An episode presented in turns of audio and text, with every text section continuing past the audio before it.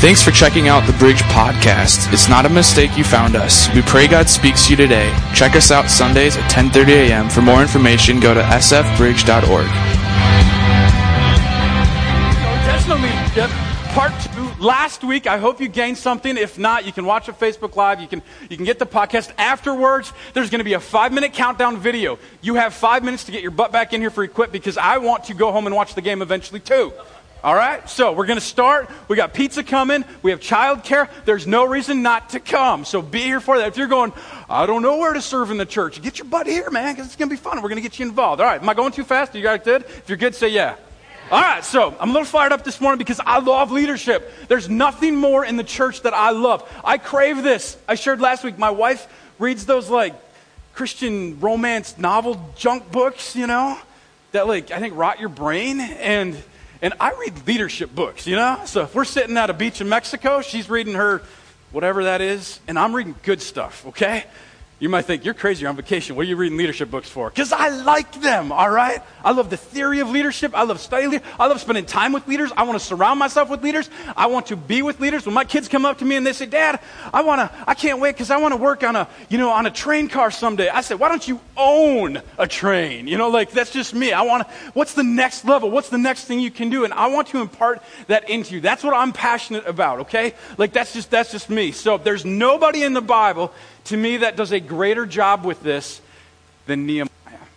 Nehemiah, if you're not familiar with the book, Nehemiah is a leader stud, okay? Like he's like, oh, he's up there, man. Like Nehemiah, oh, he's just, oh, he's like wild, okay? Ezra Nehemiah is a book in the Bible in our Bible today, we have the book of Ezra and the book of Nehemiah. If you read Hebrew literature, if you look at Hebrew and the way it's written, the book of Ezra and the book of Nehemiah are actually one book within the Hebrew. So you got to look at them together. They're a whole unit. And so it's interesting in the book of Nehemiah, here's just, just a real quick synopsis to get us all on the same page, okay? I had so much caffeine I can't even say synapses this morning. All right. So here we go. Nehemiah, here he is. He gets this vision. He gets this crazy vision. He's like, I feel like I'm supposed to go back to my homeland. Here he is. He's in Babylon. He feels like he's supposed to go back to the Jerusalem, the city in which he's from, and he feels like he's supposed to rebuild this wall. Now, we might not think, oh, big deal. It's a wall, you know? When I picture wall, you remember like, do they still make them? I don't even know if we have any in our kids, but those like cardboard bricks. You remember those? You like to build stuff with like how many adults like still wish we had those? Aren't those fun? Yeah, I see. Yeah, you're with me. All right. So so they have these, and that's what I picture. But you got to imagine this is a whole city. Even imagine the city of St. Francis, and we're like, let's go build this ginormous wall. Let's do it. And we might think, well, that's not a big deal. Well, this was their security. This was their defense. This was their livelihood. This was their passion. This was everything that they knew. And the city here is destroyed, laid in ruins. And God gets a hold of somebody's heart. God gets a hold of somebody's heart. God gets a hold of Nehemiah's heart, and he's like, Nehemiah, this is a vision I've given you. You're to go and change the world. And Nehemiah's like, let's do it. And so it says he's cupbearer of the king. That means the king trusted him because he had to drink the wine before giving the king. Because if it was poison, Nehemiah, he's dead, not the king. All right, that's what a cupbearer was. And so he does this. He's a leader. He's entrusted. He goes to the king knowing he could be killed. He goes up to the king and says, This is what I believe I'm to do. And the king says, Go for it. Go and do it. And Nehemiah's like, Really? And Nehemiah like tests the limits. Good leaders test the limits. And good leaders, he tests the limits and he says, Well, would you send troops with me? Sure, I'll send some people with you. And would you also give me a letter when I am, you know, going from here to Jerusalem? You know, would you give me a letter? And he's like, Not only will I give you a letter, he took his signet ring. And with their signet ring, it represented the seal of approval of the king. There was no greater authority in that day. And so he sealed it with with the signet ring, had this, and so he had safe travel from Babylon basically into Jerusalem, into the city. And so here he goes into this city. Now, some people thought he was insane. Some people thought he was crazy. Some people are like, I want to go and follow you. I want to build that wall with you. And all of a sudden, man, when crazy vision happens, crazy leaders happen. And so all these crazy leaders are like, I want to be a part of this. I want to be a part of what you're doing. And so he goes and they, they start rebuilding the wall. And I'm giving you like years worth of things here. And they rebuild the wall sooner than they realized. You know, sometimes it says they had a tool in one hand, a sword in the other. They had people come against them. They had people look at the wall and be like, oh man, nobody could build that. That's a piece of junk. They were in their face all over the place. These three guys, Sanballat, Tobiah, Ammonite, all these, these guys were just up in their business. And Nehemiah stayed faithful. And we find ourselves, I want to share this verse with you, towards the end of the book. He says this Nehemiah chapter 12, verse 43. And on that day, everybody say day. day. All right, they offered great sacrifices. That's messy, bro. Rejoicing because God had given them what? Great joy. Great joy. The women and children also rejoiced. The sound of rejoicing in Jerusalem could be heard far away. Does that sound like a party going on, man? Da, da, da, it's a party, man. Okay, like it's, it's, it's happening. And they hear all this rejoicing. Why are they rejoicing? Well, let's read on here. Okay, well, in just a minute, we'll, we'll get there. They're rejoicing. They're celebrating. They're going, oh, look what God did. Look what happened. Look what we changed. We changed the world, man. How do we know that? We read about it. It's thousands of years ago, probably about 3,000 to 4,000 years ago. We read about it in the history within our word. They changed everything, man. This vision that God gave. And so they're celebrating. Look at what we did. Look at what God did. Look at what God built. And they're like, yes. And it's like loud celebration. You got to remember, this is the walls of Jerusalem. They're within the walls of Jerusalem. People outside the walls are hearing it. That's how loud it was. There's crazy celebration going on. So let me ask us a question here. Why is it so hard for us, Americans, for us, St. Franians, Naldenians, Elk Riverians, Oak Grovians, Andoverians, whatever you are, why is it so hard for us to celebrate? Why is it so, why? Why? Why? How, how many of us, we, we like to focus on, like I said last week, the 99 good, and then we focus on that one bad thing rather than, man, let's celebrate those 99. Look what God is doing in our lives, man. It's incredible. It's incredible. Ecclesiastes chapter 3, verse 4, it says this There's a time to weep and a time to laugh, there's a time to mourn and a time to party. You guys awake this morning? I'm going to start talking in like funky accents, man, or something, okay? They're dancing. They're dancing. They're dancing, man. Okay? They're dancing hard. Why? Seriously, there's more coffee out there. Why is it so hard for us to celebrate? Why? I think it's because we don't practice it. We don't practice celebrate. We're not, we're not like, well, let's next Friday night we're going to celebrate. Okay? We're going to celebrate next Friday night. We're going to celebrate. What we don't realize is we do. Well, we got Thanksgiving up. Yeah, we're going to celebrate. You know, we're going to wear our stretchy pants, right? All right. Then we got Christmas coming up. Love Christmas. You know, I know some of you don't like Christmas music, but you like Christmas. Okay. We celebrate birthdays. We celebrate all of this. But it's not this thing we practice all the time about, man, look at this great testimony that God did in our life. We should celebrate it. What's more important, celebrating our birthday or our salvation day? We celebrate our birthday for some reason in our culture. Celebration is a discipline. It's actually a discipline, and celebrating should be part of every intentional leader. Celebrating, it reminds us this it reminds us every success in life is because of God's grace. They didn't build that wall by themselves. This church just didn't happen because somebody gave, you know, Chris and Heather vision has nothing to do with us. Okay, we're just going, God, what do you want us to do? It's, it's on God, man. I want to give him all the praise and all the glory that he deserves. Think about it. When is the last time you planned to celebrate? Celebration is not always spontaneous. Let me show you. They finish all this wall. Let me read the verses before that verse in Nehemiah we read when they were rejoicing. It says this At the dedication of the wall of Jerusalem, the Levites were sought out from where they lived and were brought to Jerusalem to celebrate joyfully the dedication with songs of thanksgiving and with the music of cymbals, harps, and lyres. The musicians also were brought together from the region around Jerusalem. I had the leaders, this is Nehemiah talking, I had the leaders of Judah go up on top of the wall. I also assigned two large choirs to give thanks. The two choirs that gave thanks then took their places in the house of God. So did I, together with half the officials. The choir sang under the direction of Jezrahiah, and here's the verse we read. And on that day they offered great sacrifices, rejoicing because God had given them great joy. The women and children also rejoiced. The sound of rejoicing, rejoicing in Jerusalem could be heard far. Away. Anybody got anything in their life that you want to celebrate? Has God done anything in your life that's worth celebrating? Is God alive in your life? Has He showed up in your life? Has He changed? Has, you, has He transformed you? Is God still alive or is He not in your life? God's alive in my life, man, I'm going to celebrate, and I don't care if you celebrate with me. Woo! You want to be an intentional leader at your work, within your school? I know there's a lot of students right now with us this morning, okay, We're, which is fine. We're like a youth group for adults, basically. All right? That's how I like to describe our church to people. You want to be an intentional leader? I believe every Christian is called to be an intentional leader. Well, I don't have people that are following me. Yeah, at the end, Jesus didn't either.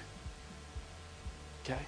Don't, don't let the world define what leadership is. Let God do it. An intentional leader says, I'm going to celebrate the win. You want to be a better intentional leader? Celebrate the win. Celebrate what God has done in your life. How many times do we get together, you know? And, and, I'm guilty of this, man. I'm an evaluator. We, Derek and I, we get together through the week. Hey, how's worship? What can we do differently? You know, what, was the coffee decaffeinated this morning? Like, what, what is it? And, and we'll just evaluate all of that going, what can we do better? The only problem is if we focus on the evaluation all the time rather than the win, we end up paralyzing ourselves. Over analysis can lead to paralysis, is what takes place.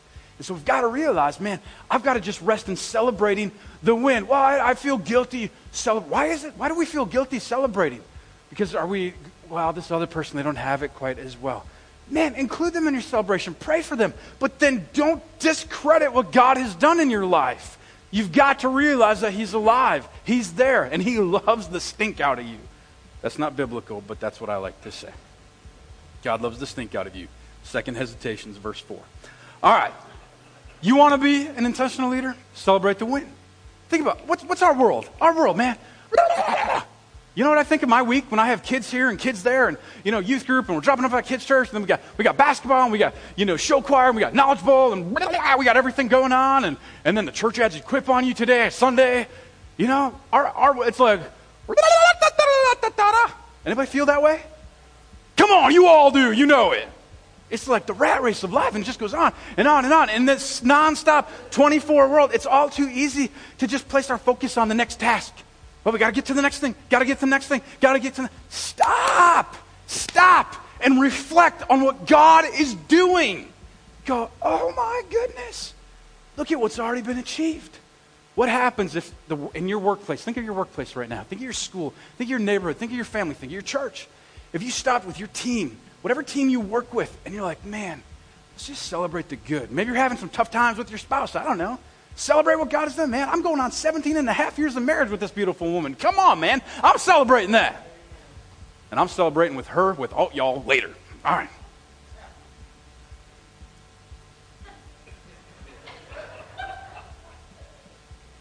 Some of you understand that kind of celebration. We go on walks. What are you talking about? All right. We love to walk. if you ignore the wins of your team, you miss this opportunity not to just inspire your team onto even greater successes, but to strengthen your own leadership. You will never strengthen your own leadership unless you stop and smell the roses for a little bit. You know, we get done with the block party, you know what I'm thinking? Easter egg hunt. I have to stop and go, man, we're like 350 people at the block party. That's pretty stinking cool. That's awesome. And then some even decided to come to the church. And some, even last week, gave their life to Christ. That's pretty exciting. Yeah, come on.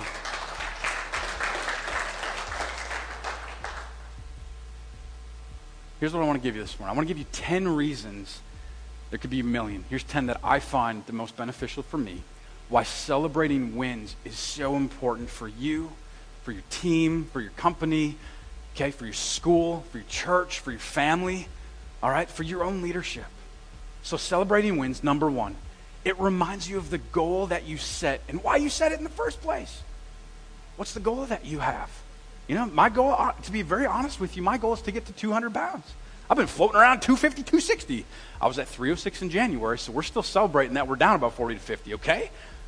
But I have to stay motivated. This time, Nikki, by the way, I worked out six times this week. I just want you to know that, okay? I won't tell you what I ate for dinner last night, but I worked out six times this week. Okay? But I'm motivated. I want to lose that weight. I want to be healthy. I want to have, you know, be able to see my grandkids when I get older. That's where I'm at. That's not on anybody else, but I'm celebrating where I'm at, man. I've stayed the course, continuing to stay the course. It's easy to forget why a goal is important. Okay, but forgetting that, it, it, it basically removes all meaning from the task. When people remember why they work, okay, and why they what they do matters, what does that do? You're inspired to, man, I want to do more. Okay? When I, these pants, I didn't have these pants in January. I got to go with my wife to some weird stores and buy pants. I know that might sound weird to you, but it was cool. I enjoyed it. I didn't have to wear the ones that I was wearing anymore. I got to pick out new ones. First time in a long time. And not just the ones I knew I could fit into, the ones I wanted. More specifically, the ones she wanted me to wear. That's truth. Number two, re- celebrating wins. It reminds you that you are a good folk, that, that a good, excuse me, a good focus goal setting process, it actually works. It reminds us that it works. You set the goal, you create strategies to achieve it, and then you reach the outcomes that you want. That's how it works every time, right? No, not all the time. But not only celebrating the wins does it deliver good results, it inspires your team to set goals in all areas of their work as well. You know, I heard Zig Ziglar. I got to see Zig Ziglar live, and it was incredible. One of the things that I heard him speak is he says, if you aim at nothing, you'll hit it every time. It's right on. And I think we have to figure out what's the goal that we're trying to hit. And let's celebrate the progress on the way of getting there. Maybe you're going, I don't have a lot of prog- progress, but I haven't given up. Then celebrate the fact that you haven't given up. Second Chronicles chapter 15, verse 7. Ezra writes this. He says, But as for you, be strong and do not give up, for your work will be rewarded. Let's be real for a moment. Have you ever, don't raise your hand right now, okay? Don't. I'm going to slap you. I will come out the stage and I will slap you if you raise your hand right now. It's my warning, so I hope you listen. You ever wanted out of your marriage? See why we're not raising hands right now? You ever been like, I don't know that I can make this work?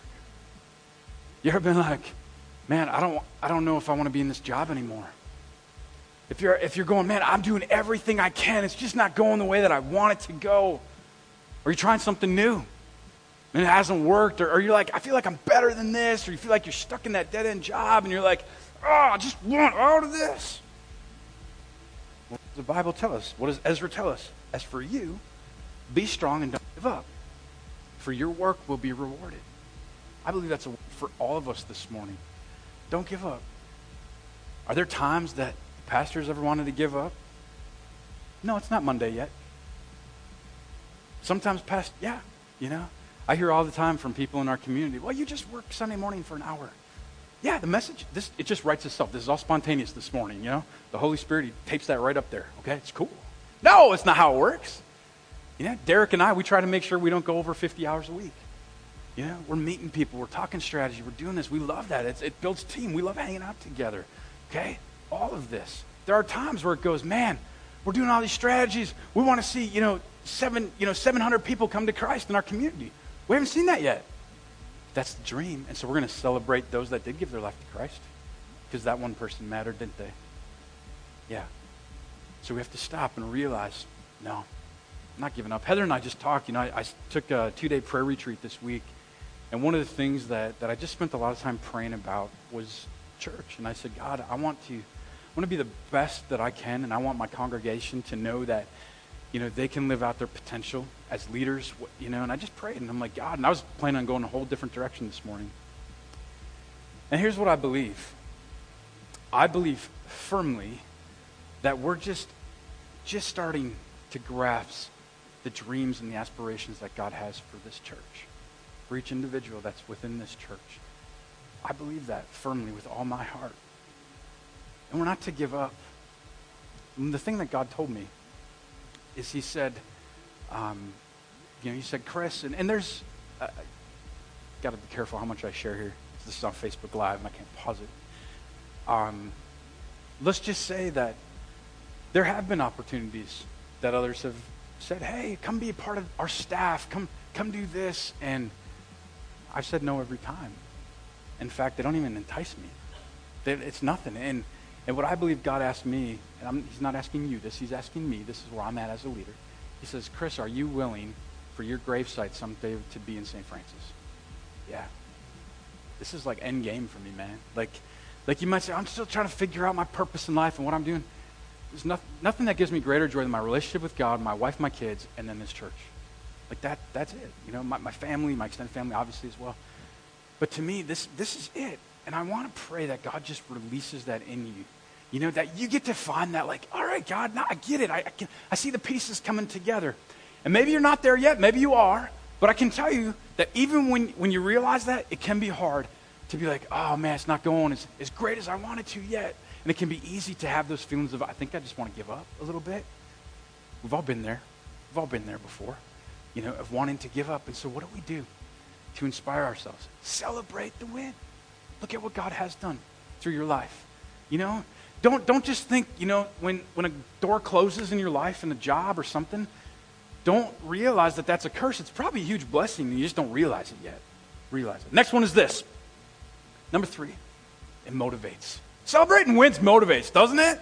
Celebrating the win, motivates me. Employees who feel appreciated and know their efforts have been noticed become even more productive with the next round. It happens over and over. It's a cycle, it's a upward cycle. You know, one of the things that, that we make sure we say all the time, and this is something that, that I've taught Derek and we've learned together since he's been here, is we don't ever want anyone within the church to ever feel used. You know, I was a youth pastor. Well, the youth, they'll just set up the tables. We'll just ask the youth. No, now we're using youth. No, we're not going to use people. We're going to utilize people's gifts. Okay? I don't ever want you to feel used in this church. If you're doing something and you feel used in this church, then, then you shouldn't be doing it. We don't want you to feel used. We want you to be utilized. Do what you love to do, man. That's why we're a life giving church. That's the way it should be, in our opinion. I wish that every week I could get up here and say name for name for name for name of people who make this church happen. It takes 60% of all of us who are here this morning to make this church rock, okay? That's incredible. That's a lot of people. And so thank you, thank you, thank you. Number four, it unifies the team. When we celebrate wins, it unifies the teams around a positive outcome. It unifies around positivity. How many know it's really easy to get negative? So easy. It's, there's proof, I shared this last week, scientific proof, that our brains focus on the negative rather than the positive all the time. But here it is it unifies the team around a positive outcome. Number four, if, the, if there are members, a part of your team who are struggling to get along, struggling to be unified, then reminding them that they have achieved a common goal helps bring them together. You know, right now the worship team, they got to put up with me for a little bit, all right? You know, and uh, we've been looking and praying for that next person, so I'm kind of stepping in right now just, just to help and bring unity. And there's been this, this peace, this goal, but our, you know, our overall reaching goal is basically we want to create an environment for the Holy Spirit to show up and give you a revelation. That's it. That's how we know we score, man, as a, as a team. That's our desire, and I want that within the message as well. Here's what's interesting. If you go back in Nehemiah to chapter 8, four, four chapters before they celebrate and they get all loud, this is what Nehemiah writes. Nehemiah 8, verse 1, the first part says, All the people came together as what? Say it with me. They came together as in the square before the water gate. Why is this important? Came together as one. It's only where in Scripture you'll ever see this kind of unity. They came together as one. They were, they were there, they were unified, they had accomplished this great task. They were excited. Now, the wall was a part of it. However, in chapter 8, there's another part that gets unwrapped right here that's incredible. They end up getting the book of the law. That's the first five books of our Bible, okay? They find it. Ezra finds it, the priest, and Ezra takes it and he reads it. And all the people that hear the scripture for the first time, some of them first time, remember, they were living in Babylon. They hadn't heard this forever. They were in tears. They were broken. They were, they were in sorrow and mourning. There's a time to mourn, a time to dance. They were mourning. And Nehemiah steps in. It's one of the most famous verses in all Nehemiah that we use out of context all the time. And Nehemiah comes into them and he says to them later on in chapter 8, he says, No, no, stop it, stop it, stop it. He slapped them. He said, No, no, no, no, no, no, no, no, you don't get it. Don't focus on the negative. Don't focus the fact that we kind of missed a few things within the Word of God. Focus on the fact of what we just did. And then he says later on, chapter 8, for the joy, if you know it with me, for the joy of the Lord is my strength. He said it because this whole group of people came together, whole Jerusalem, and they said, Man, look at this. And they were all in tears. No, no, no. The joy of the Lord is my strength because look what he just did through us. Come on, guys. Do you not see God is on the move and in work within this congregation? I see it all the time. Can you not see that God is within you at your workplace? Can you not see? I see God moving in your family all the time, man. It's awesome. Next one is this Celebrating wins reminds the team they work for a winning organization. People want to work for winners, don't they? It's easy to focus on that. It's easy to focus on, well, I don't know, it sounds kind of weird. Let me explain. One of the greatest morale boosters that we can do as leaders is we can offer those around us the knowledge that they work for a successful company. Well, I don't know that I view it successful. Even if that company, and especially if there are other areas where that company might be struggling. Maybe your company, maybe you own a company, maybe you're leading a company, maybe you're trying to get one going, maybe you're part of one. You know? You got to remind them they work for a winning organization. Nehemiah here they were, tool in one hand, sword in the other. They were unified. You can't tell me that, you know, during the time of rebuilding the wall and people coming against you and wanting to, you know, shoot you off the, you know, with their spears off the wall, that they weren't wanting to give up. They stayed on. They stayed unified. Why? They were celebrating what, already, what God had already done. Next one is this Celebrate Wins forces you and your team to concentrate on the positive rather than the negative even if where your work has taken hits or you're in transition, give your team a boost by celebrating and reminding them that all good things that God has done, they're still happening around here. Man, look what God is doing. I love this in the book of Luke. Book of Luke, chapter 15, verse 10. Luke writes this. He says, In the same way, I tell you, there is rejoicing in the presence of angels of God over one sinner who repents. Is there any greater rejoicing than that right there? If you think there's any greater rejoicing than that right there, you're in the wrong church. You got to find a different church, man, because that's what we're about. Everything in me burns to see people come to Christ. I've given my life for it.